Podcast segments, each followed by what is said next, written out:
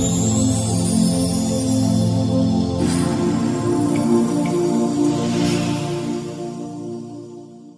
hết chúng con xin thành kính đảnh lễ Chư Tôn Hòa Thượng Chư Thượng Tọa Trong Thượng Trực Ban Trị Sự Tỉnh Hội Phật Giáo tỉnh Cà Mau, và thành kính tri ân ban tổ chức đã tạo mọi duyên lành cho chúng con có buổi tiếp chuyện với toàn thể quý Phật tử hôm nay, và xin chia vui mừng cùng với thành quả của ban tổ chức và Chư Tôn Đức Chủ Trì tại chùa Liên Hoa, gửi đến toàn thể quý Phật tử lời cầu chúc sức khỏe và chúc các vị tham dự một lễ khánh thành thực sự an vui hạnh phúc. Tại vì đạo Phật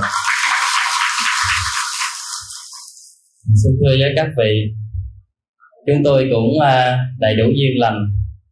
Hôm nay rất vui mừng vì được trở về nơi một cái vùng mà xa xôi, cách Sài Gòn khoảng gần 400 cây số, nhưng mà tôi thấy các Phật tử ở nơi này trở về đây tham dự lễ đầy đủ hân hoan vui vẻ nhiệt tình như thế, thì tôi tin chắc rằng Phật pháp nơi này phát triển rất tốt. Lại thêm một cái đại lễ khánh thành cho một chùa Liên Hoa hoành tráng như thế này, thì tôi mong rằng đây là một nền tảng tốt để mà phát triển Phật pháp nơi này càng ngày càng hưng thịnh, và để góp thêm một phần cho cái nhận thức tu học cũng như là tự hào về quê hương chúng ta có được một ngôi chùa Liên Hoa hoành tráng như thế này. Tôi xin chia sẻ với toàn thể tất cả quý Phật tử với bài thuyết giảng hôm nay là phước đức xây chùa. A Di Đà Phật. Các vị có xây chùa này không? Có không? Có ai có góp một bàn tay vô trong chùa Liên Hoa không? Ai đã từng cúng dường vô đây là đưa tay lên coi. Xin chân thành cảm ơn các vị. Sự thật ra sự có mặt của một ngôi chùa không do bất cứ một cá nhân nào có thể làm được cả, mà do đó là một cái lòng quyết tâm chung sức chung lòng của rất nhiều tầng lớp người trong đó, kể cả tu sĩ cũng như cư sĩ, và bên cạnh đó cũng có sự góp phần không nhỏ của lãnh đạo các cấp chính quyền để ủng hộ cho công trình chúng ta được thành tựu như thế này. Cho nên học thuyết nhân duyên của Đức Phật đã khẳng định một điều: tất cả mọi việc nếu được thành tựu đều phải do nhân duyên. Và vì vậy, sự có mặt của một ngôi chùa, chúng ta biết rằng thâm tình của biết bao cái người Phật tử, biết bao người hy sinh, biết bao công thợ và biết bao tâm huyết của Thượng Tọa Trụ Trì cũng như ban tổ chức đã đổ vào đây để mới có một cái thành quả tốt đẹp như thế này. Và chúng ta đã từng xây một ngôi nhà thì chúng ta cũng hiểu xây một ngôi nhà vất vả như thế nào, thì xây một ngôi chùa nó vất vả gấp trăm lần như thế. Thì các vị thử nhân ra theo cái diện tích xây dựng từ ngôi nhà cho đến ngôi chùa, chúng ta sẽ hiểu. Hôm nay tôi muốn giúp các vị ý thức được cái ngôi chùa nơi bản xứ của chúng ta nói riêng, và ý thức được tất cả các ngôi chùa có mặt trên thế giới cũng như Việt Nam nói chung. Thì tôi muốn chia sẻ với các vị qua bài giảng này để chúng ta tìm hiểu về những ngôi chùa trong Phật giáo Việt Nam và sự đóng góp của chúng ta và ý nghĩa như thế nào đối với sự tu học và truyền thống văn hóa của Việt Nam. Xin thưa các vị, lịch sử tự viện Phật giáo có từ thời Đức Phật còn tại thế. Chúng ta nên nhớ rằng chúng ta tìm hiểu về Đức Phật, chúng ta biết Đức Phật là người sống không nhà, rày đây mai đó. Nhưng mà chúng ta đừng nghĩ rằng Đức Phật sống không nhà có nghĩa là Đức Phật không có một cái gì bên mình, Đức Phật cũng không có một nơi trú thân, không phải là như vậy. Chúng ta biết rằng hai ngôi tinh xá mà trở thành lịch sử đầu đời của tự viện Phật giáo được ra đời từ thời Đức Phật còn tại thế, đó là tinh xá Trúc Lâm, Veluvana Vihara, bằng từ Bali của nó là như vậy. Đó là dịch ra là tinh xá Trúc Lâm của thành Vương Xá do vua Bình Sa Dương phát tâm cúng dường cho Đức Phật. Và một ngôi tịnh xá thứ hai đó là tịnh xá Kỳ Viên, Jetavana Vihara, đó là cái tịnh xá ở thành Vương Xá, ở thành Xá Vệ của nước Kosala do trưởng giả Cấp Cô Độc phát tâm cúng dường.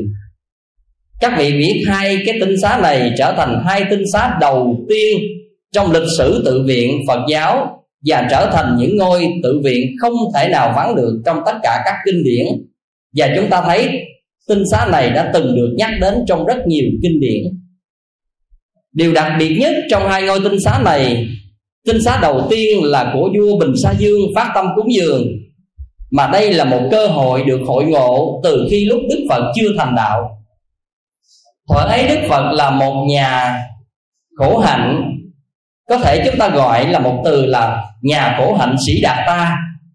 Trên con đường tầm đạo đã gặp vua Bình Sa Dương, và lúc đó Bình Sa Dương mới thấy được phong cách uy nghi đỉnh đạt và mới thấy được tài năng của một vị thái tử.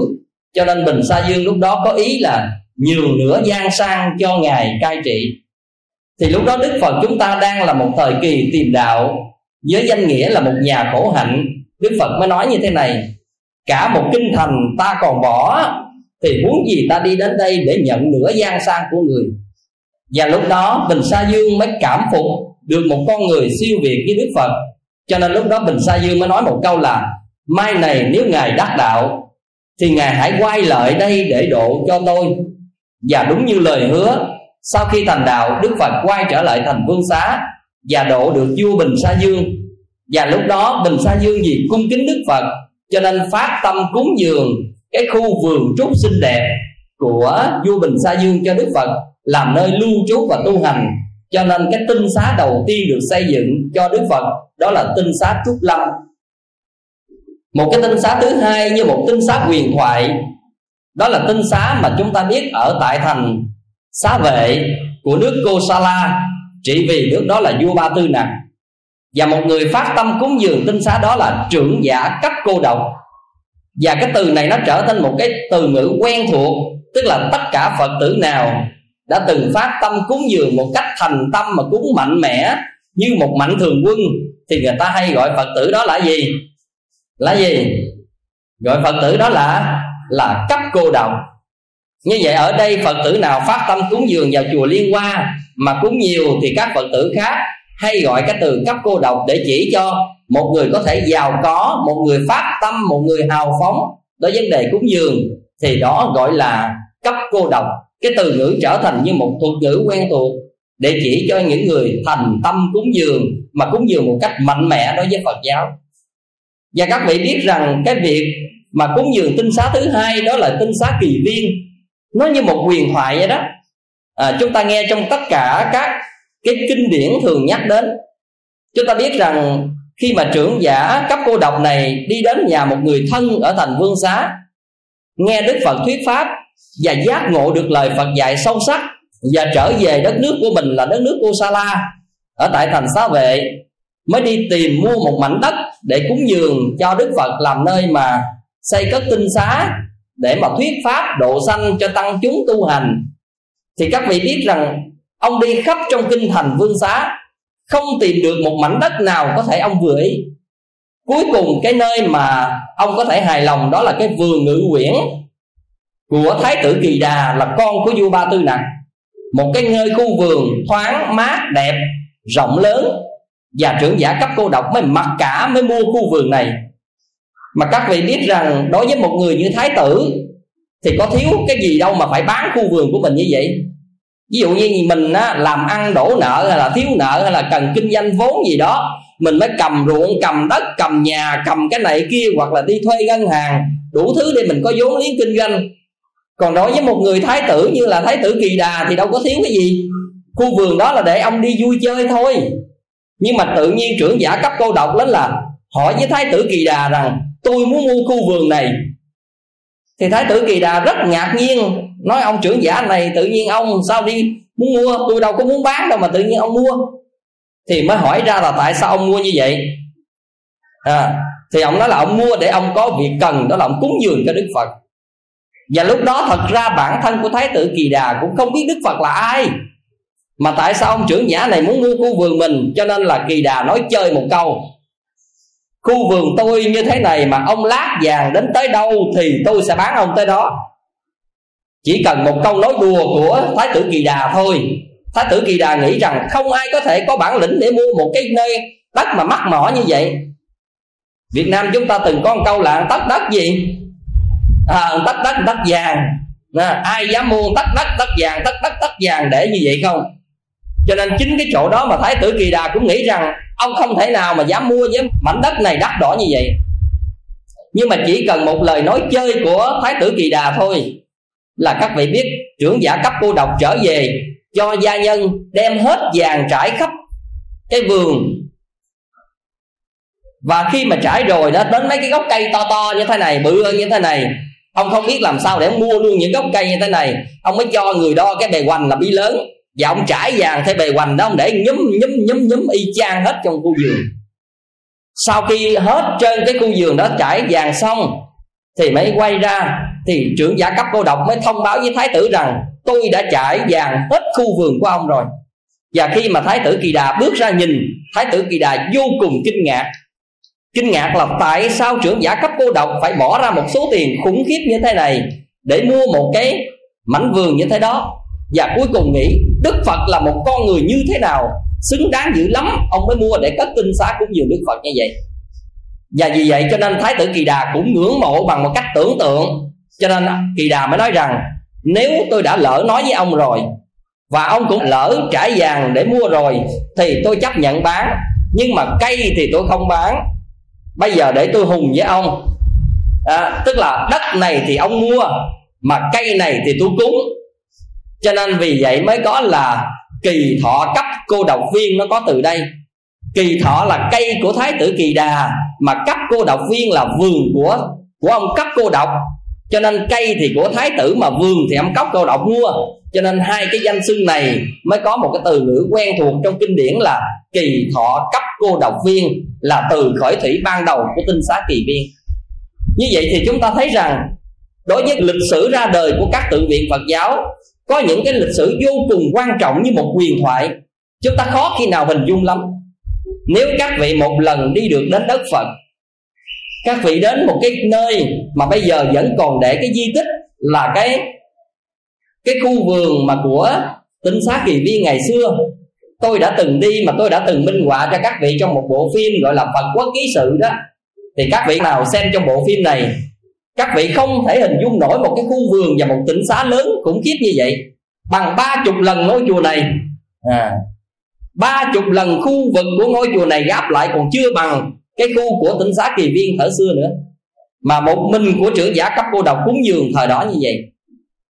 Như vậy thì chúng ta thấy rằng lịch sử tự viện đã có từ thời đó, và nó có vai trò rất lớn cho việc giảng dạy tăng chúng và tín đồ Phật tử tu hành. Cho nên các vị thấy khi Phật giáo du nhập vào Việt Nam, thì ở đây Việt Nam cũng kế thừa những hình thức đó, và hình thức tự viện của Việt Nam cũng ra đời từ những kỷ nguyên đầu của Tây Lịch. Cái ngôi chùa đầu tiên để có mặt trên đất nước Việt Nam từ thế kỷ thứ nhất, đó là ngôi chùa Dâu, hay là người ta gọi là cái ngôi chùa mà Viên Ứng. Thì ở đây các vị thấy cái ngôi chùa này nó ở miền Bắc, nó ở là Hà Bắc, nó có mặt cùng thời với một trung tâm Phật giáo thời Giao Chỉ của chúng ta, đó là trung tâm Luy Lâu Phật giáo.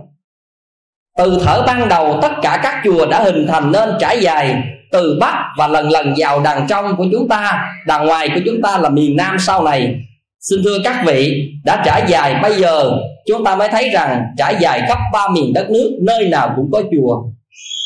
Và những câu mà quen thuộc với chúng ta, những câu nói của dân gian chúng ta từng nói như một câu tục ngữ: đất vua chùa làng phong cảnh bụng. Có nghĩa là những ngôi chùa nó trở thành những tự viện ở trong tất cả các làng xóm của khắp 3 miền đất nước của chúng ta, kể từ khi Phật giáo du nhập cho đến bây giờ. Và giá trị ngôi chùa nó đã trở thành một nét văn hóa không thể thiếu đối với sự sinh hoạt của người con Phật chúng ta. Bởi vì Phật giáo Việt Nam đã từng có những thời kỳ đã là quốc giáo. Khi nói đến quốc giáo có nghĩa là tất cả vua quan bàn dân thiên hạ ai cũng là Phật tử, cho nên gọi là quốc giáo. Cũng như bây giờ một số nước quốc giáo như là Thái Lan là quốc giáo, Campuchia là quốc giáo, Lào là quốc giáo. Một số đất nước của quốc giáo, bởi vì tất cả dân chúng của đất nước đó họ đều là Phật tử cả. Vì vậy cho nên chúng ta thấy rằng cái ngôi chùa của Việt Nam chúng ta nó trở thành một nét văn hóa sinh hoạt tâm linh không thể thiếu đối với người con Việt. Và vì vậy trong tất cả các mảng thơ văn và tình cảm của con người, chúng ta đã dành một cái tình cảm rất lớn cho những nơi sinh hoạt tín ngưỡng, những ngôi chùa, những nơi như thế này. Và vì vậy hôm nay chúng ta khánh thành cũng là một trong những niềm vui mừng cho một công trình của Tự viện Phật giáo được có mặt, để khẳng định cho một nơi này cũng có một truyền thống văn hóa Phật giáo và văn hóa tâm linh mạnh mẽ như thế đó.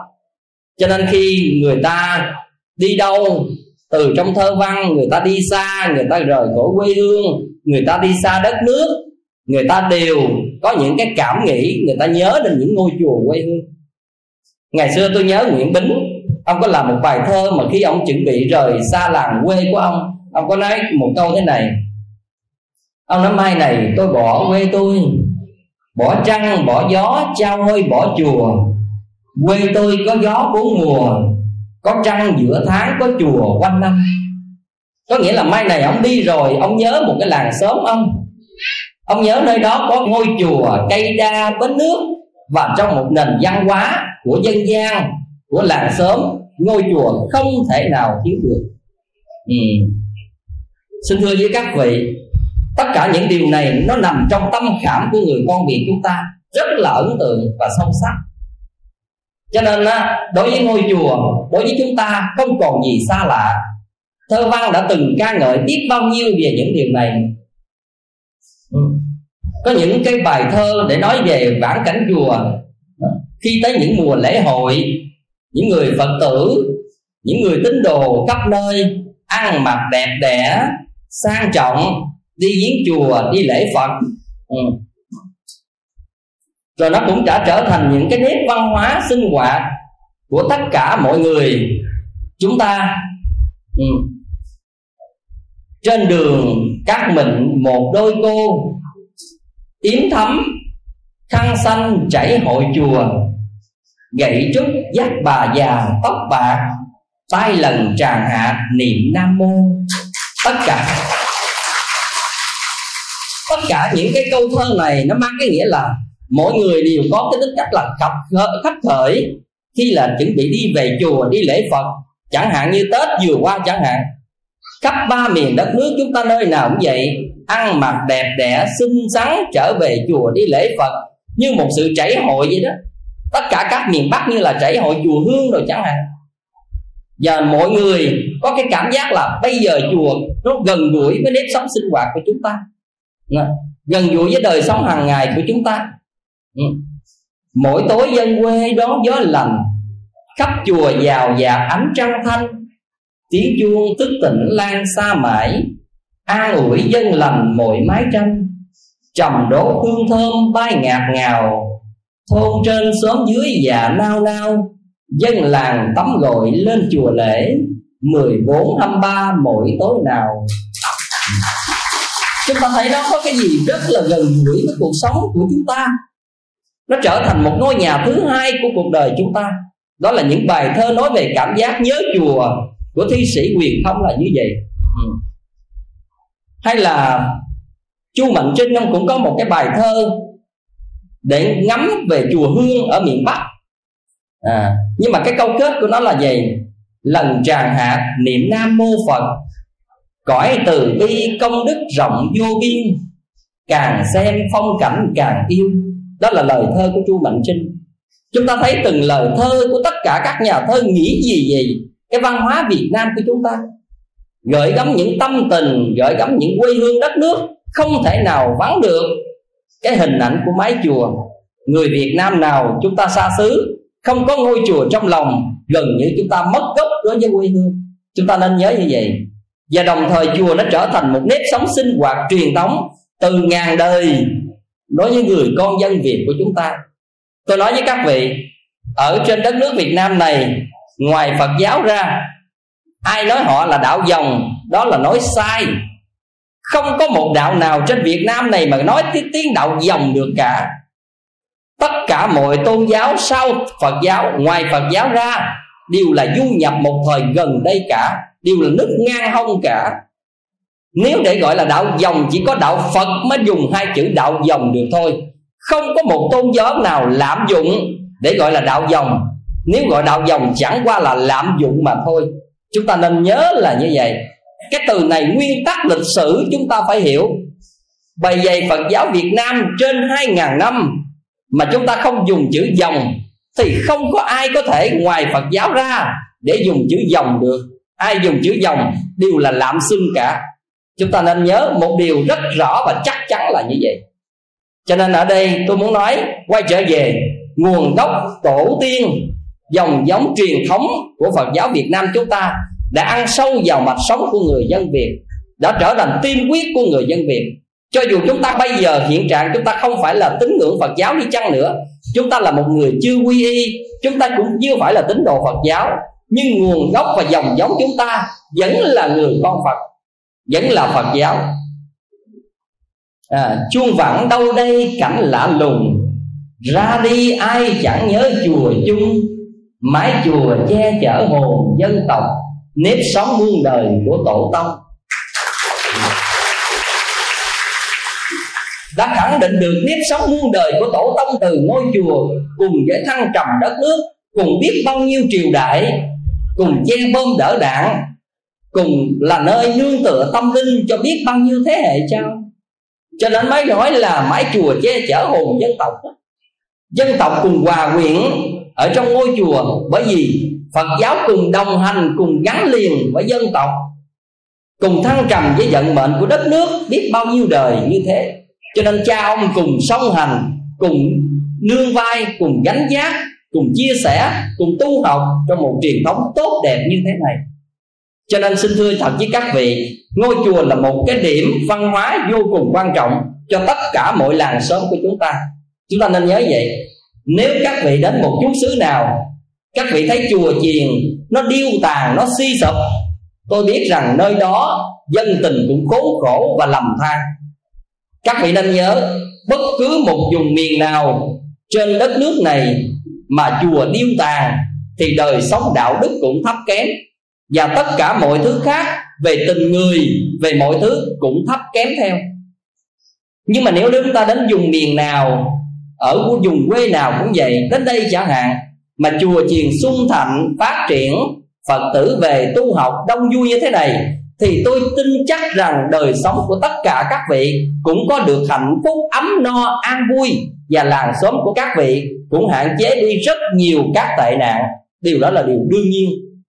Cho nên người ta nói là cất lên một ngôi chùa là bớt đi được một khám đường là chỗ này. Có nghĩa là nhờ ngôi chùa như vậy, để giúp cho người ta có tu, có học, có hiểu biết về Phật Pháp, thì người ta sẽ an lạc và hạnh phúc.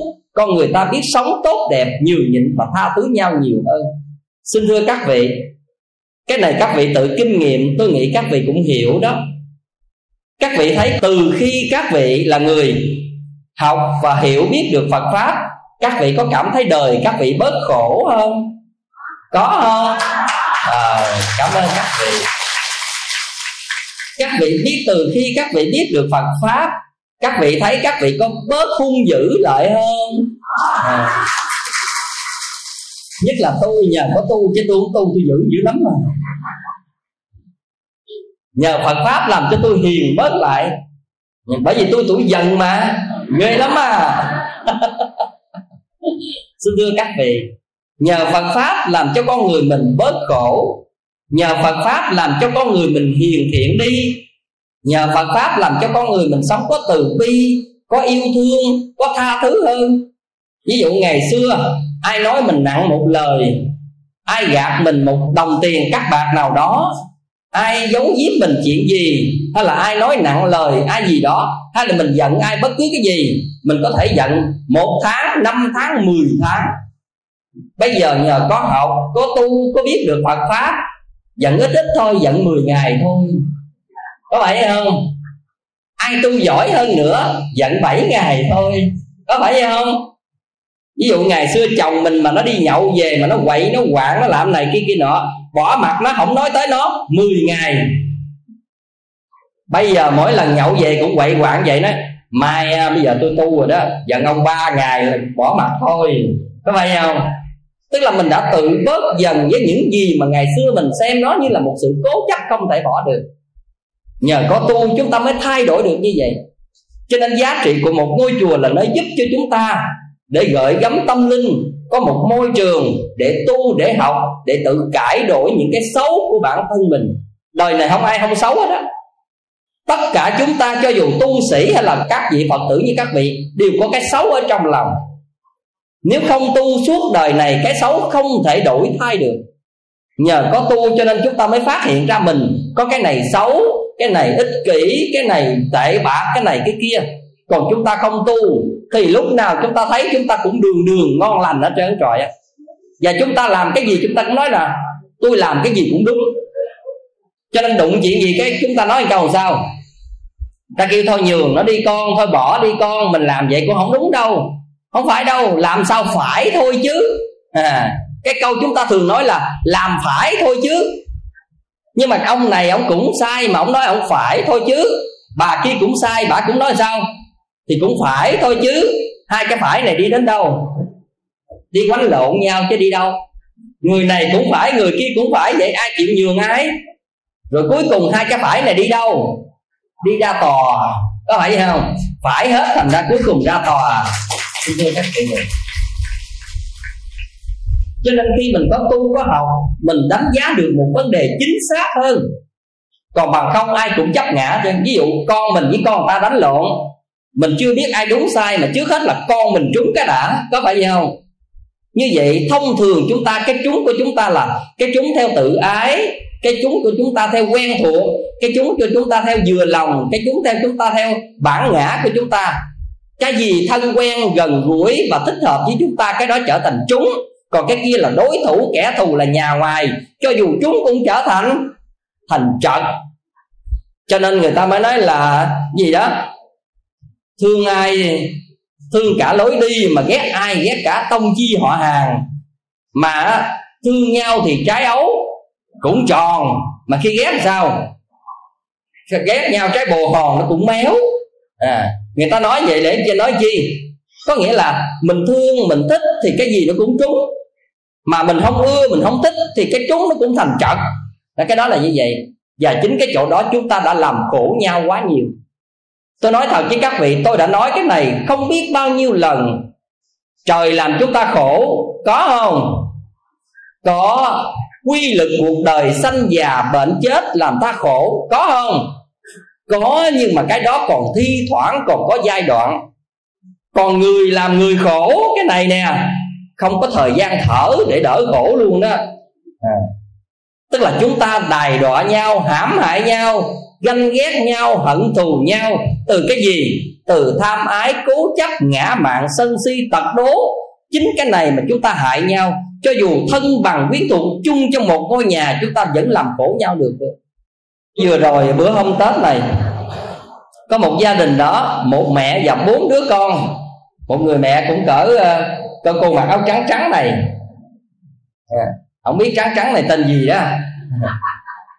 1 đứa con từ bên Mỹ về và 3 đứa con ở Việt Nam. Tất cả là 4 chị em gái. Nhưng mà khi đi vô gặp tôi rồi, 4 chị em gái đều khóc cả. Và khóc cái gì các vị biết không? Người mẹ cũng khóc mà 4 người này cũng khóc, là 4 chị em không bao giờ yêu thương nhau. Có nghĩa là mạnh người này nấy chửi, nấy chỉ trích, nấy bươi móc, nấy làm khổ người kia. Một người mẹ đứng giữa chịu đựng hết. Hôm nay đứa này trách đứa kia, bả cũng nghe. Bữa khác đứa nọ trách đứa này, bả cũng nghe. Bả can thiệp cái này cái kia ghét, bả mòn mỏi, bả không biết như thế nào. Bên đứa này thì đứa kia nó buồn, nó nói bên đứa thứ hai. Bả bỏ đứa kia thì đứa kia nó ghét, nó hận. Tất cả có mấy chị em trong một gia đình làm tan nát hết. Tôi mới nói rằng các vị nghĩ 4 chị em các vị với 1 người mẹ, các vị nghĩ giống như là mỗi người là một thân phận khác nhau, cho nên các vị tự do, các vị làm khổ nhau. Các vị đừng hiểu vậy là sai lầm. 4 chị em các vị và bà mẹ nó cũng như cái đầu và 4 cái chi phần của con người vậy đó. Cái đầu, 2 cái tay và 2 cái chân. Cái này giống hay là khác? Giống là khác. Giống cũng không hẳn giống, mà khác thì không thể khác được. Có phải vậy không? Tôi mới nói rằng bà mẹ tôi cho như cái đầu, anh chị em trong gia đình tôi cho là 2 tay và 2 chân. Có khi nào mà cái tay này nó bẻ lội cái tay kia, nó khoái quá, chỉ có cái tay này đau mà nó không đau không? Có không? Hay là có cái chân này nó đá chân kia cho gãy chân, rồi cái nó cái chân này nó khoái quá nó nói chân kia gãy, thành ra nó khoái không? Cho nên ở đây chúng ta thấy rằng chúng ta lấy cái kim chúng ta chích vào cái tay này đau không? Chân đau không? Đầu đau không? Bất cứ một chỗ nào trên chi phần nó đau thì cả thân này đều đau cũng vậy. Có phải rằng các vị hãm hại, chia sẻ và nói em muốn các vị nó đau khổ, nó thất bại, nó khổ sở, rồi cả nhà cùng cười với thất bại của nó không? Nhưng tại sao các vị phải làm? Vì tự ái, vì kiêu ngạo, vì chấp ngã, vì không nhận thức vấn đề, không biết tha thứ. Cho nên anh chị em các vị trở nên làm khổ nhau bằng những cái quan tưởng như vậy. Người này nói mày tưởng mày ngon lắm hả? Mày ở nước ngoài mày gửi tiền về là mày ngon sao? Còn ở trong nước ấy, gần gũi mẹ thế này thế kia là ngon sao? Gửi bên người này bên người kia. Tất cả cái đó có đáng để chúng ta phải làm khổ nhau như vậy không? Nhưng mà vì vô minh, vì kiêu ngạo, vì tự ái, vì chấp ngã, chúng ta tự đày đọa cho dù chính thân bằng quyến thuộc trong một gia đình. Chúng ta nghĩ lại đi, việc đó chúng ta có thông minh tí nào không? Nhưng tại sao chúng ta làm? Vì thiếu học Phật mà ra cái này chứ không có gì cả. Vì không có học Phật cho nên không ai chịu nhường ai. Vì không có học Phật cho nên không có đủ sức tha thứ để bao dung cái lỗi lầm của người thân mình. Vì không có học Phật cho nên không biết nhường nhịn bất cứ một ai trong gia đình. Chính chỗ đó chúng ta đã tự làm khổ với nhau rồi, chưa nói đến là người ngoài. Vì vậy ở đây tôi nói với các vị, khi có học tu tự thân chúng ta sẽ làm đẹp cuộc đời và làm tốt cho gia đình và nội bộ chúng ta. Điều đó là điều đương nhiên rồi. Cho nên tôi nghĩ giá trị của một ngôi chùa vô cùng quan trọng, cần dung bồi và phát huy. Nhờ có những ngôi chùa như thế này mà chúng ta có dịp để lại Phật, để học tu, để giúp con đến chùa. Cũng vậy, các cháu từ thuở nhỏ như thế này, các vị nên dắt con đến chùa đi. Dắt con đến chùa cho quy y, dắt con đến chùa lại Phật, chỉ cho con biết cái này là tội nè con à, cái này là phước nè con à, cái này là hiếu thảo nè con à, cái này là tương lai sự nghiệp nè con à, cái này là sai lầm nè con à. Từ bé thế này các vị hãy dẫn con các vị đi. Đừng để cho nó phát triển một cách tự do và đừng để xã hội dạy nó. Xã hội dạy nó trở nên hoang đường. Xã hội dạy nó trở nên ăn chơi, liêu lỏng, bất hiếu. Các vị nên nhớ là như vậy. Làm cha, làm mẹ, làm anh, làm chị mà không biết dẫn dắt và dạy con mình mà để cho nó lớn tự do thì nó sẽ lớn bằng cách đó. Rồi mai này nó là những con hoang đàn, nó hư hỏng. Rồi lúc đó các vị bảo nó đi chùa, các vị trách móc nó, các vị chê cười nó. Cái đó chẳng qua các vị chê cười, cái cách dạy dỗ của các vị không đúng nơi và không đúng chỗ của các vị thì đúng hơn. Cho nên tôi mong muốn các vị phải dắt con đến chùa từ nhỏ. Để chi vậy? Để giúp cho con nên người. Mai này nó có cái tội, cái phước, cái hiếu, cái thảo trong lòng thì các vị mới dắt con vào đời, mới dạy nó nên người được. Còn trong khi trong lòng nó trống hơi, nó có biết cái gì đâu. Mai này các vị nói nó hiếu thảo, cái từ này nó nghe quen từ thở nhỏ mà đâu biết từ đó là gì đâu. Con à hiếu thảo đi con à gán học đi con. Cái từ này nghe mòn lỗ tai mà không biết gì chứ nghe quen quá mà không biết hiếu là sao, làm gì. Bởi vậy đó các vị đâu có dắt và đâu chỉ vẽ và đâu có phân tích cho nó hiểu gì đâu. Cho nên một chuyện vừa rồi đau lòng nhất là một cái bà mẹ bà gặp tôi cũng trong dịp Tết vừa rồi. Bà dắt đứa con bà 16 tuổi thôi, Tết này nữa mới vừa bước qua 17. Mà con bé nó đã bỏ học cách nay là 6 tháng rồi hay là 1 năm gì rồi. Mà các vị biết rằng bà nói rằng hai vợ chồng của bà là không có con, cho nên đã đi vô bệnh viện xin một đứa con nuôi từ thở nhỏ. Và vì vậy cho nên nuôi nó cho đến lớn. Khi nó hiểu được, nó biết nó là con nuôi, cho nên nó trở nên nó mất dạy, nó hoang đường, nó ăn chơi và nó bỏ học. Các vị biết từng tuổi đó mà rượu nó cũng biết uống, bia nó cũng biết dùng, nhảy đầm nó cũng biết nhảy, heroin nó cũng biết hút. Và thậm chí khi gặp tôi nó đã có bầu với bạn đó là 2 tháng.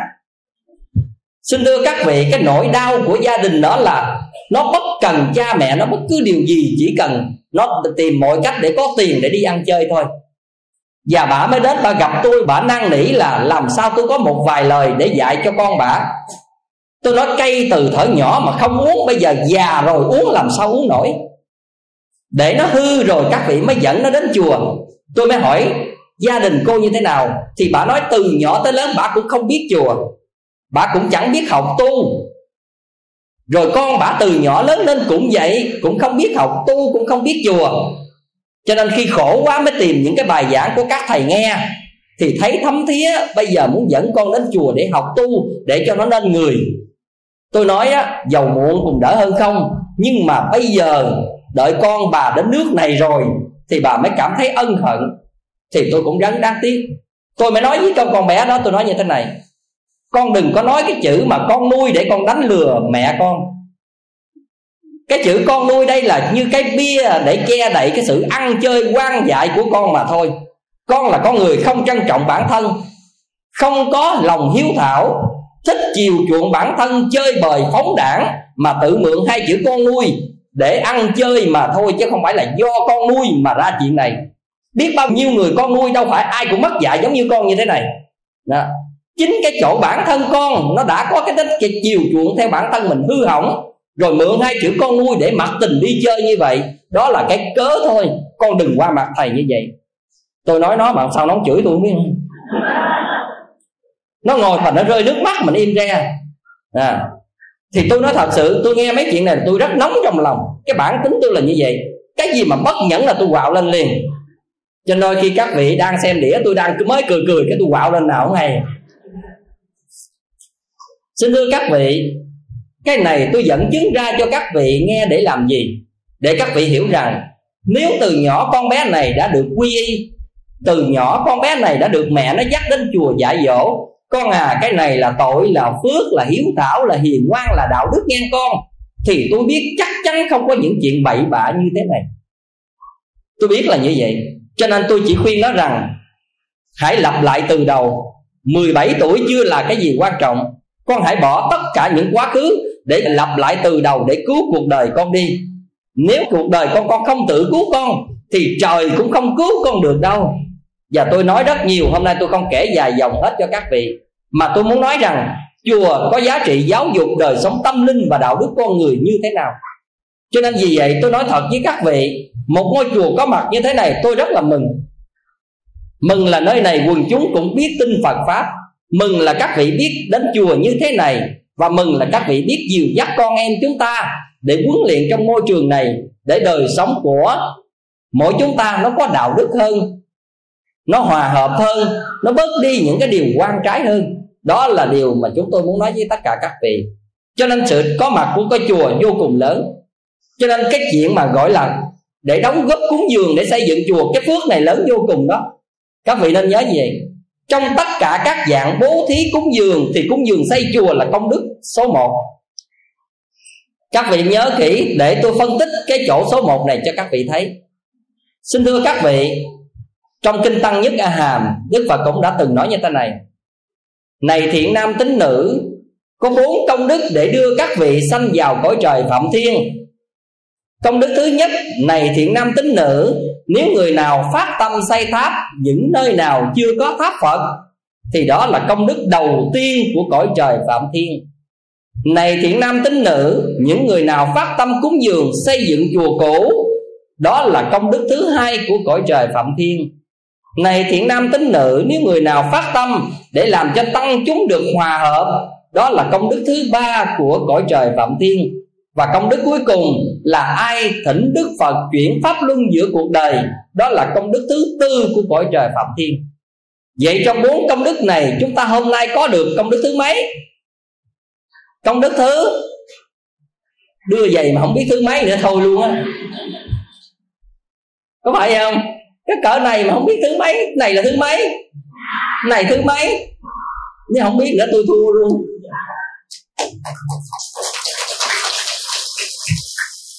Xin thưa các vị, như vậy Đức Phật đã từng tán thán trong kinh điển rồi. Đức Phật đã từng nói xây dựng chùa là công đức thứ hai của cõi trời Phạm Thiên. Như vậy ở đây tôi nói rằng xây dựng chùa là công đức rất lớn. Nhưng mà tại sao tôi dùng hai cái chữ là phước đức xây chùa mà tôi không dùng chữ công đức? Các vị hiểu điều này không? Cái bài về tựa đầu tiên tôi nói với các vị, hôm nay tôi chia sẻ với các vị là bài giảng là phước đức xây chùa. Bởi vì sao vậy?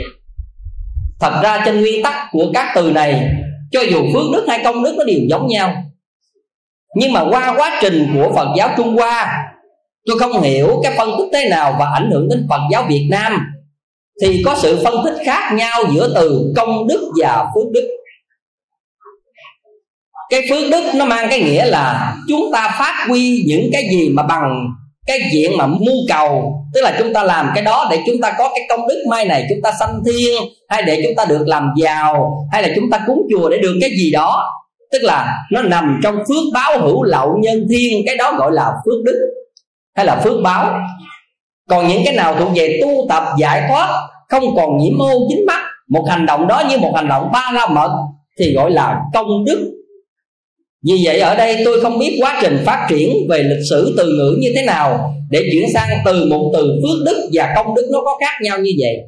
Nhưng mà trên vấn đề từ nguyên tác, từ ban đầu thì chữ phước đức và công đức nó dường như nó gần giống như nhau.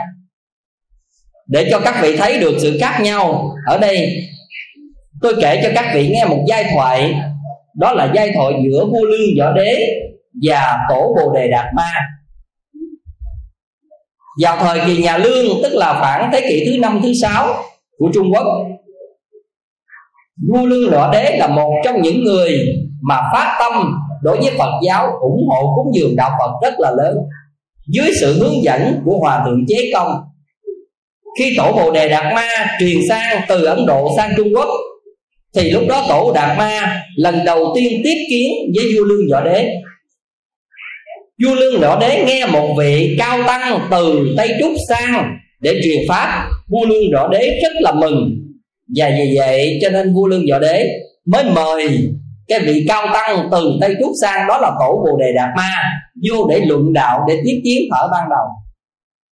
Thì vua Lương Võ Đế có một công trạng rất lớn là Ngài đã từng tiếp tăng độ chúng, xây 72 kiển chùa tại cái thời của nhà Lương, của ông cai trị như vậy. Và lúc gặp tổ Bồ Đề Đạt Ma thì vua Lương Võ Đế mới khoe cái công hạnh của mình đã từng đóng góp cho Phật giáo. Cho nên mới nói như thế này: bạch Hòa Thượng, trẫm từng tiếp tăng độ chúng vô số, xây dựng 72 kiển chùa. Vậy xin hỏi Hòa Thượng, trẫm làm như vậy có công đức không? Và lúc đó ai đã xem giai thoại này, tổ Bồ Đề Đạt Ma trả lời sao? Hả? Ai trả lời thế tổ Bồ Đề Đạt Ma coi? Nghe lón thoáng ở đâu đó, đúng đó. Tổ Bồ Đề Đạt Ma lúc đó trả lời một câu giống như một cá nước lạnh tạt vào mặt vua Lương Võ Đế: không có công đức gì cả. Lúc đó vua Lương Võ Đế giống như từ trên trời rớt xuống đất các thịt, đang khoe cho mình đủ thứ này kia, làm đủ thứ cho chùa cho chiền hết, hỏi có công đức gì không? Tổ Bồ Đề Đạt Ma phủ nhận câu chẳng có công đức gì cả. Rồi cuối cùng vua Lương Võ Đế bất mãn câu trả lời đó, không chấp nhận cho tổ Bồ Đề Đạt Ma truyền giáo tại đất Lương. Cho nên cuối cùng tổ Bồ Đề Đạt Ma đã lánh nạn sang đất Ngụy và ẩn 9 năm ngó dách. Cho nên sau này là có cái câu trong nhà thiền ta gọi là cửu niên quán bích đó. Thì tôi muốn nói với các vị, trở lại vấn đề là tại sao tổ Bồ Đề Đạt Ma phải trả lời một câu không có công đức? Chính cái chỗ mà quan điểm của Phật giáo Trung Hoa, cái từ công đức và phước đức nó khác. Nếu vua Lương Võ Đế hỏi tổ Bồ Đề Đạt Ma rằng con tiếp tăng độ chúng vô số, con xây 72 kiển chùa, như vậy con có phước đức không? Thì tổ Bồ Đề Đạt Ma trả lời sao? Có. Đúng rồi đó, các vị hiểu được điều muốn nói. Tức là hỏi làm việc đó có phước đức không thì tổ Bồ Đề Đạt Ma sẽ sẵn sàng gật đầu rằng có phước đức. Nhưng mà hỏi có công đức không, tổ Bồ Đề Đạt Ma hoàn toàn lắc đầu, không có công đức gì cả. Như vậy ở đây chúng ta phải thấy khác biệt với nhau ở chỗ nào. Công đức là những người đã làm đạt được ba la mật, có nghĩa là làm mà không dính mắc, không tính kể, không phải vì cái đó để tạo phước từ một đời đến nhiều đời, mà con người làm để đạt đến giải thoát niết bàn, để cầu vô thượng giác, chứ không phải cầu để làm vua kiếp sau, để làm giàu kiếp sau, để được thông minh kiếp sau, để mai này được hạnh phúc, để được gì đó. Tất cả cái này thuộc về dạng phước đức. Như vậy ai cúng vào chùa Liên Hoa này để xây dựng, các vị cúng vào là con nguyện vì trùng hưng tam bảo, con nguyện cho Phật pháp trường cửu ở thế gian, con nguyện cho tất cả chúng sinh đều được giác ngộ. Cho dù một đồng bạc, đây vẫn là gì? Là gì? Ai nói công đức, ai nói phước đức, ai nói công đức đưa ta lên coi. Rồi ai nói phước đức đâu đưa ta lên coi. Vậy nào đúng? Đó, bây giờ bị quyết đi, công đức đúng ai nói? Rồi vậy ai nói phước đức đúng? Còn mấy người không đưa là gì hả?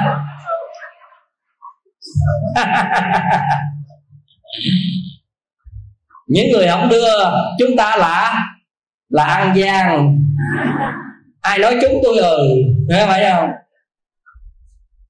Xin thưa với các vị, những người cúng vào chùa Lý Hoa mà có tâm niệm như tôi vừa nói, đó là công đức.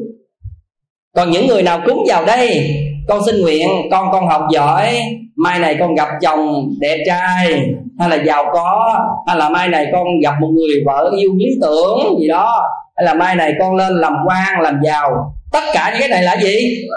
Là phước đức. Các vị hiểu chưa? Như vậy ở đây công đức là nghĩ cái này vì giải thoát, vì tu tập, vì làm để vượt qua những sự ràng buộc của phước báo hữu lậu.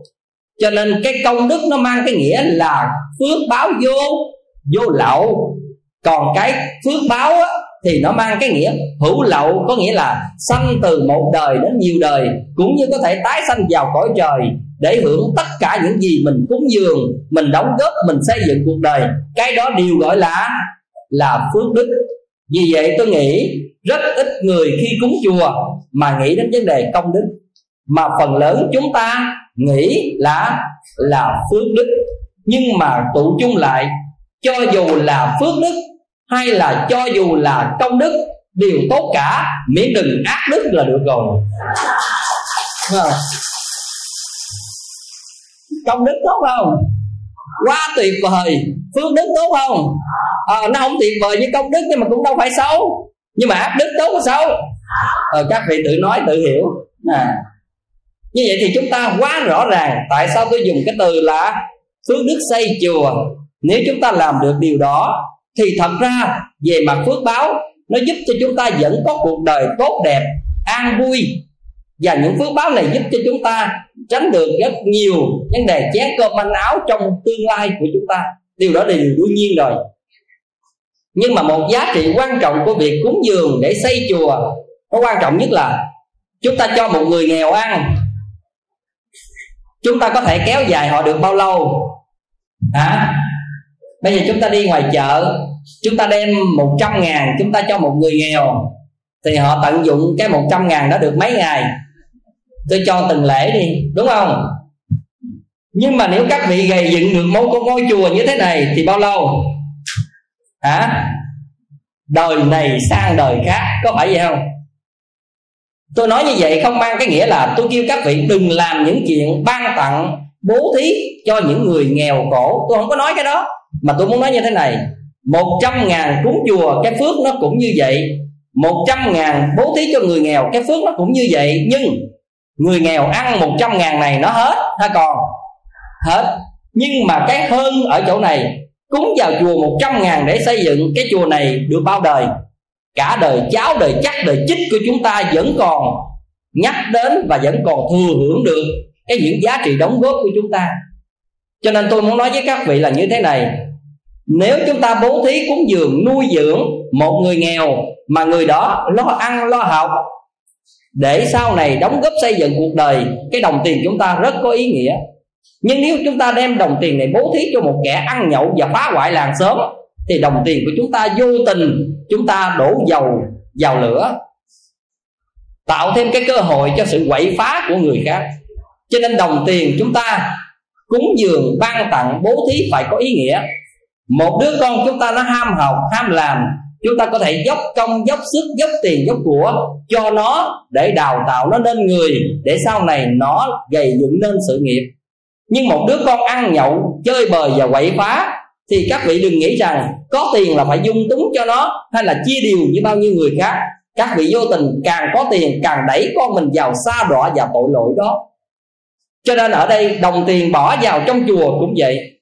Nếu bỏ vào một cái ngôi chùa đó để vì Phật sự, để làm nên đạo nghiệp, để xây dựng cuộc đời, thì ngàn đời công đức này chúng ta vẫn lưu danh mãi và càng tốt trên cuộc đời.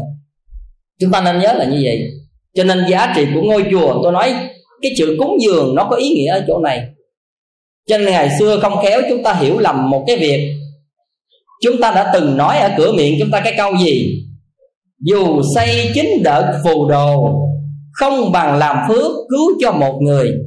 Cái chúng ta nghe như vậy, cái thường thường chúng ta nghe nói. Có những người nói vậy: cô ơi, chú ơi, đi cúng chùa, cúng miễu hùng chi, xây 9 đợt phù đồ, đâu bằng làm phước giúp người đâu. Tôi tật nguyền, tôi đau khổ, không bố thí tôi ăn, cúng vô chùa làm gì, này kia kia nọ. Cứu một mình tôi nó có phước hơn xây tới 9 kiện chùa, có phải vậy không? Và câu này nó đã trở nên khẩu ngữ của chúng ta, cho nên chúng ta cứ nghĩ rằng nếu cho một người này ăn hoặc cứu một người này nó sẽ tốt hơn cho 9 cái ngôi chùa lận. Đôi khi mình cứu cái người này nó có 1 triệu, mà cúng vô xây 9 ngôi chùa nó chơi 9 triệu lận. Thành ra chúng ta thấy rằng 9 triệu mà không bằng 1 triệu này thì chúng ta làm nào? Ví dụ bây giờ chúng ta bỏ ra 9 triệu mà chúng ta thâu lại kết quả chỉ có 10 kg. Bây giờ bỏ ra cái này có 1 triệu mà thâu lại 20 kg, chúng ta làm nào hả? Xin thưa các vị, về nguyên tắc chúng ta cứ nghĩ là như vậy. Nhưng câu này hoàn toàn không mang cái nghĩa là cúng chùa không có giá trị bằng chỗ là cứu một người nghèo khổ hay là cứu giúp một người tật nguyền. Hiểu như vậy là hoàn toàn sai lầm và máy móc. Ở đây người ta muốn nhắc cái gì? Muốn nhắc là cứu người là điều quan trọng, để người ta nhắc nhở mỗi một lần chúng ta xây một ngôi chùa, chúng ta biết rằng xây ngôi chùa đó để làm gì. Nếu xây để tôi có một ngôi chùa cao Phật lớn, tôi có chùa đẹp với tất cả mọi người để mọi người khen tặng, cho thỏa mãn bản ngã và thỏa mãn cái lòng ước mơ của tôi, thì cái đó có phải là 9 đợt phù đồ không bằng làm phước cứu cho một người không? Cái đó nó là như thế. Nếu xây một ngôi chùa là để thỏa mãn bản ngã, để tôi có thể có ngôi chùa lớn tôi sánh với mọi người, để cho tôi có thể hàng ngày tôi dòm để thỏa mãn những ước mơ của tôi và không làm được gì lợi ích cho cuộc đời hết, thì 9 đợt phù đồ này sẽ không bằng làm phước cứu cho một người. Nhưng ở đây nó không phải vậy. Nếu một ngôi chùa này mà thử độ được 1000 quần chúng thì nó sẽ tốt hơn gấp 1000 lần so với cho một người nghèo không? Có phải vậy không? Hơn gấp 1000 lần chứ.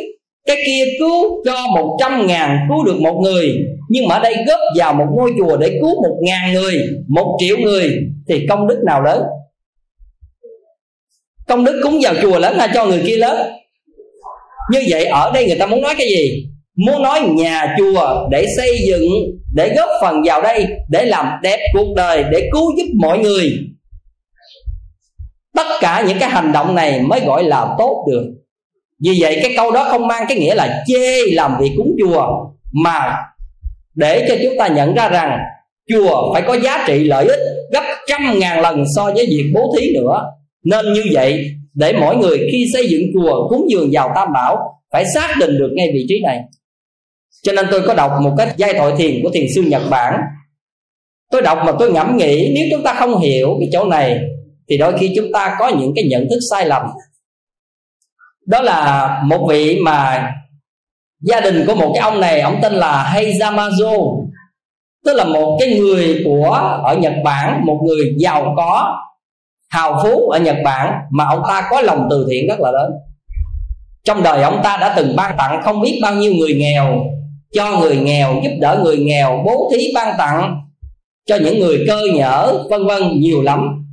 Và trước khi ông qua đời, ông mới dặn lại với con cháu như thế này: con cháu hãy kế thừa truyền thống của ông, và tài sản của ông sẽ để lại cho cuộc đời, và các con cũng kế thừa quan niệm của ông là hãy tiếp tục cứu giúp người nghèo như là cuộc đời của ông đã từng làm và từng ban tặng cho mọi người vậy đó.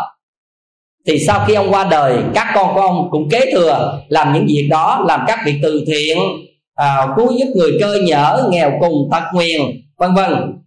Thì một hôm có một vị thiền sư, có một vị thầy đó, ông cần dựng một cái cổng chùa, và ông ta nghe sự hào phóng của gia đình này, cho nên ta mới nghĩ rằng ông ta sẽ đến xin một chút đỉnh tiền để ông ta về xây dựng cái cổng của tại tu viện của mình.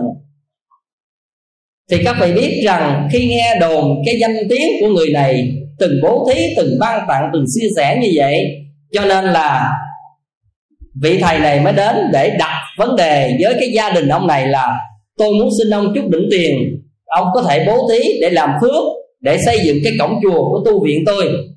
Thì các vị biết ông này ông trả lời một câu như thế nào không? Ông nói sở dĩ tôi hào phóng, tôi làm việc từ thiện, tôi ban tặng cho người nghèo là vì họ khổ sở, họ đói kém, họ thế này thế kia, tôi cầm lòng không đậu cho nên tôi mới làm như vậy. Còn cái cổng chùa của ông có cổng hay không có cổng có can hệ gì đến vấn đề của lòng tôi đâu mà ông lại đến đây xin tôi. Thì cái câu nói này như một câu chuyện thiền, nhưng mà chúng ta phải suy nghĩ. Chúng ta suy nghĩ như thế nào? Người ta hiểu lầm ngay cái câu là dù xây 9 đợt phù đồ không bằng làm phước cuối cho một người đó, mà nó dẫn đến những câu chuyện như thế này. Chúng ta không hiểu, chúng ta sẽ làm tiêu cực và suy giảm đi cái sự phát huy của đạo pháp. Chúng ta không hiểu, chúng ta sẽ nghĩ rằng khi ban tặng người nghèo nó sẽ tốt hơn xây dựng chùa. Xin thưa các vị, không phải đâu. Các vị nhớ mỗi một ngôi chùa như thế này, mỗi một năm tôi nghĩ ít nhất cũng là 5 đến 3 lần từ thiện trong ít.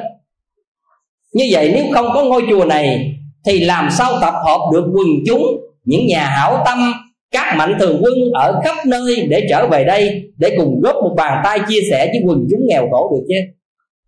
Cho nên cái chùa nó trở nên cái sự tập hợp chung tay của rất nhiều người, của các mạnh thường quân để san sẻ cứu giúp chẳng những một người nghèo mà hàng trăm hàng ngàn người nghèo khác nữa. Cho nên tôi nghĩ ngay cái chỗ này chúng ta phải hiểu một cách rất tích cực cái giá trị của ngôi chùa có mặt giữa cuộc đời. Nó mang cái nghĩa đóng góp và làm đẹp cho cuộc đời hơn. Nếu một ngôi chùa nó phát triển đúng cách và xây dựng đạo pháp nó tốt đẹp thì sự thật với các vị, cả làng xóm này, cả quê hương này, chúng ta thừa hưởng được sự hạnh phúc an lạc từ ngôi chùa rất lớn. Cho nên chúng ta phải hiểu xây dựng một ngôi chùa nó khác đi với một người xây dựng một ngôi biệt thự.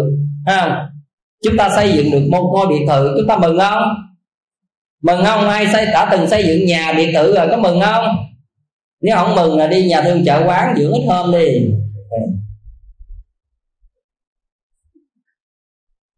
Xin thưa các vị, xây dựng được một ngôi nhà chúng ta rất mừng, xây dựng được một ngôi biệt thự chúng ta rất mừng. Nhưng mà cái đó chúng ta mừng cho ai? Chúng ta mừng cho chính chúng ta đã hoàn thành được một công trình như vậy. Nhưng mà ngôi chùa để xây dựng hoàn thành, cái mừng của một ngôi chùa hoàn toàn khác với các vị xây được một ngôi nhà là một ngôi biệt thự. Bởi vì một ngôi nhà hay ngôi biệt thự là của chính các vị, còn ngôi chùa này của ai? Của thầy trụ trì Liên Hoa, phải không? Phải không? Không. Thầy trụ trì Liên Hoa là người trách nhiệm để giữ chùa ở đây thôi, giữ cho thập phương bá tánh, giữ cho Phật Pháp, giữ cho chúng sinh, chứ không phải là của riêng thầy. Vì vậy khánh thành để nói là sự mừng vui một thành quả. Một thành quả là biết bao nhiêu công khó của Phật tử, của các nhà hảo tâm, của các mạnh thường quân ở từ các nơi đóng góp về để xây dựng thành quả như thế này.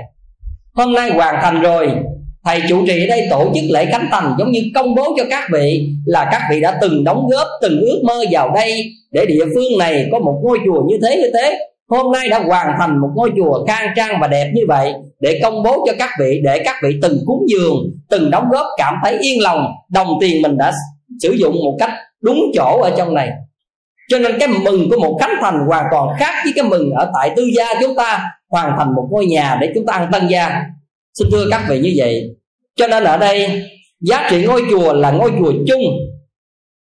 Cho nên ngoài cái xây dựng một ngôi chùa bằng đất đá xi măng như thế này, chúng ta còn phải xây dựng một ngôi chùa tâm linh nữa. Tâm linh ở chỗ nào? Ngôi chùa này, Liên Hoa này, nó phải có giá trị đóng góp từ hôm nay đến ngàn sau với cuộc đời như thế nào. Phải phát triển làm nơi tu học, để làm nơi tiếp tăng độ chúng, làm nơi cho chúng sinh về nương tựa. Tất cả những cái này quan trọng vô cùng. Cửa chùa phải rộng mở để đón tiếp những bao tâm hồn, những người lang thang, những người đau khổ, những người nhờ sự giúp đỡ, những lời dạy từ bi của Đức Phật. Những ngôi chùa này phải là nơi truyền bá chánh pháp, để nơi cứu khổ ban vui cho cuộc đời. Và ngôi chùa này trở nên cái gạch nối của tất cả mọi con người trong quần chúng ở địa phương này. Làm sao cho mọi người sống bớt ích kỷ hơn, bớt sang tham hơn. Người với người cần phải chia sẻ, tương thân tương ái hơn, sống bằng lòng từ bi hơn, biết nhân quả, biết đạo đức, để xây dựng cuộc đời đẹp hơn. Một ngôi chùa đó mới cần thiết với tất cả chúng ta, chứ không phải một ngôi chùa có mặt mang tính cách để nhìn cho đã con mắt bởi hoa văn, nhìn cho đã con mắt bởi kiến trúc, nhìn cho đã con mắt bởi sang trọng. Cái đó chưa là vấn đề quan trọng. Cái quan trọng ở chỗ là nơi đó nó đã tập hợp được cái gì, làm gì, đóng góp và xây dựng cái gì. Đây là một câu trả lời cần thiết trong hôm nay và ngày sau, chứ không phải là chuyện bình thường. Cho nên tôi muốn nói với các vị, giá trị một ngôi chùa để đóng góp, để xây dựng trên cuộc đời vô cùng lớn. Nhưng mà sự thật với các vị, đối với Phật giáo Việt Nam chúng ta, có những hồi hỏi tôi như thế này: một ngôi chùa xây dựng như thế này, giáo hội có cho tiền không? Có không? Hả? Xin thưa các vị, giáo hội Phật giáo Việt Nam không có tài khoản, không có ngân hàng, không có một khoản tiền nào riêng để làm việc này cả. Tất cả các thầy chúng ta là những người tay trắng, nhờ vào lòng hảo tâm của tất cả Phật tử khắp nơi để về cùng chia sẻ. Vì vậy đối với giáo hội chúng ta cũng không có một ngân khoản để cung cấp cho một ngôi chùa xây dựng như thế này. Nó khác với những cái tôn giáo khác ở chỗ là có những tài khoản riêng, những khoản chi phí riêng. Nhưng mà cái đó nó có cái hay như thế này. Ví dụ các thầy đến nơi này làm Phật sự, thì các thầy đến đây bằng cái gì? Bằng, đừng nói bằng sâu chuỗi nha. Đưa về cái nói bằng sâu chuỗi. Xin thưa thật các vị, các thầy về đây làm đạo là đi về bằng bàn tay trắng, đi về với chiếc áo vàng, đi về với mảnh y, đi về với cái bát, với cuốn kinh. Nhưng mà tại sao các thầy có thể cất một ngôi chùa như thế này? Đây là một cái điều mà đối với lãnh đạo của Phật giáo Việt Nam vô cùng hay. Để cho các thầy phải tự hoằng truyền chánh pháp có hiệu quả, thì quần chúng sẽ tự ủng hộ cho thầy đó. Nếu thầy đó chân tu, thầy đó thật học, thầy đó làm đạo đúng nghĩa, thì từ một ngôi nhà chòi sẽ trở nên một ngôi đại tự liên hoa như thế này. Còn một người đã thiếu tu, thiếu học, thiếu đạo đức và không làm được lợi ích cho cuộc đời, thì mãi mãi vẫn là cái nhà chòi. Giao cho ông thầy đó cái ngôi chùa như thế này, vài năm sau cũng sập. Cái đó là cái điều quan trọng. Cho nên chư tôn đức lãnh đạo giáo hội sẽ cho chúng ta những bài học thử thách để các thầy phải tự phát huy nền đạo của chính mình để vươn lên. Cho nên một ngôi chùa được xây dựng khang trang là chứng minh cho sự đóng góp của một vị thầy đó có hữu ích giữa cuộc đời, giữa xã hội mà nơi vị thầy đó đang sống. Cho nên ở đây chúng ta nên nhớ kỹ rằng xây dựng một ngôi chùa là tinh thần chung của tất cả Phật tử gần xa. Nó không là gánh nặng của bất cứ một ai trên cuộc đời này. Nó không là thuộc về cô A, Phật tử B hay là ông A, ông C nào cả, mà nó là của tất cả mọi người, cho dù là một viên gạch, một bao xi măng để xây dựng đóng góp vào đây. Và nhất là những người lãnh đạo một ngôi chùa, nếu chúng ta biến ngôi chùa trở thành một gánh nặng của quần chúng, đó là một chuyện sai lầm.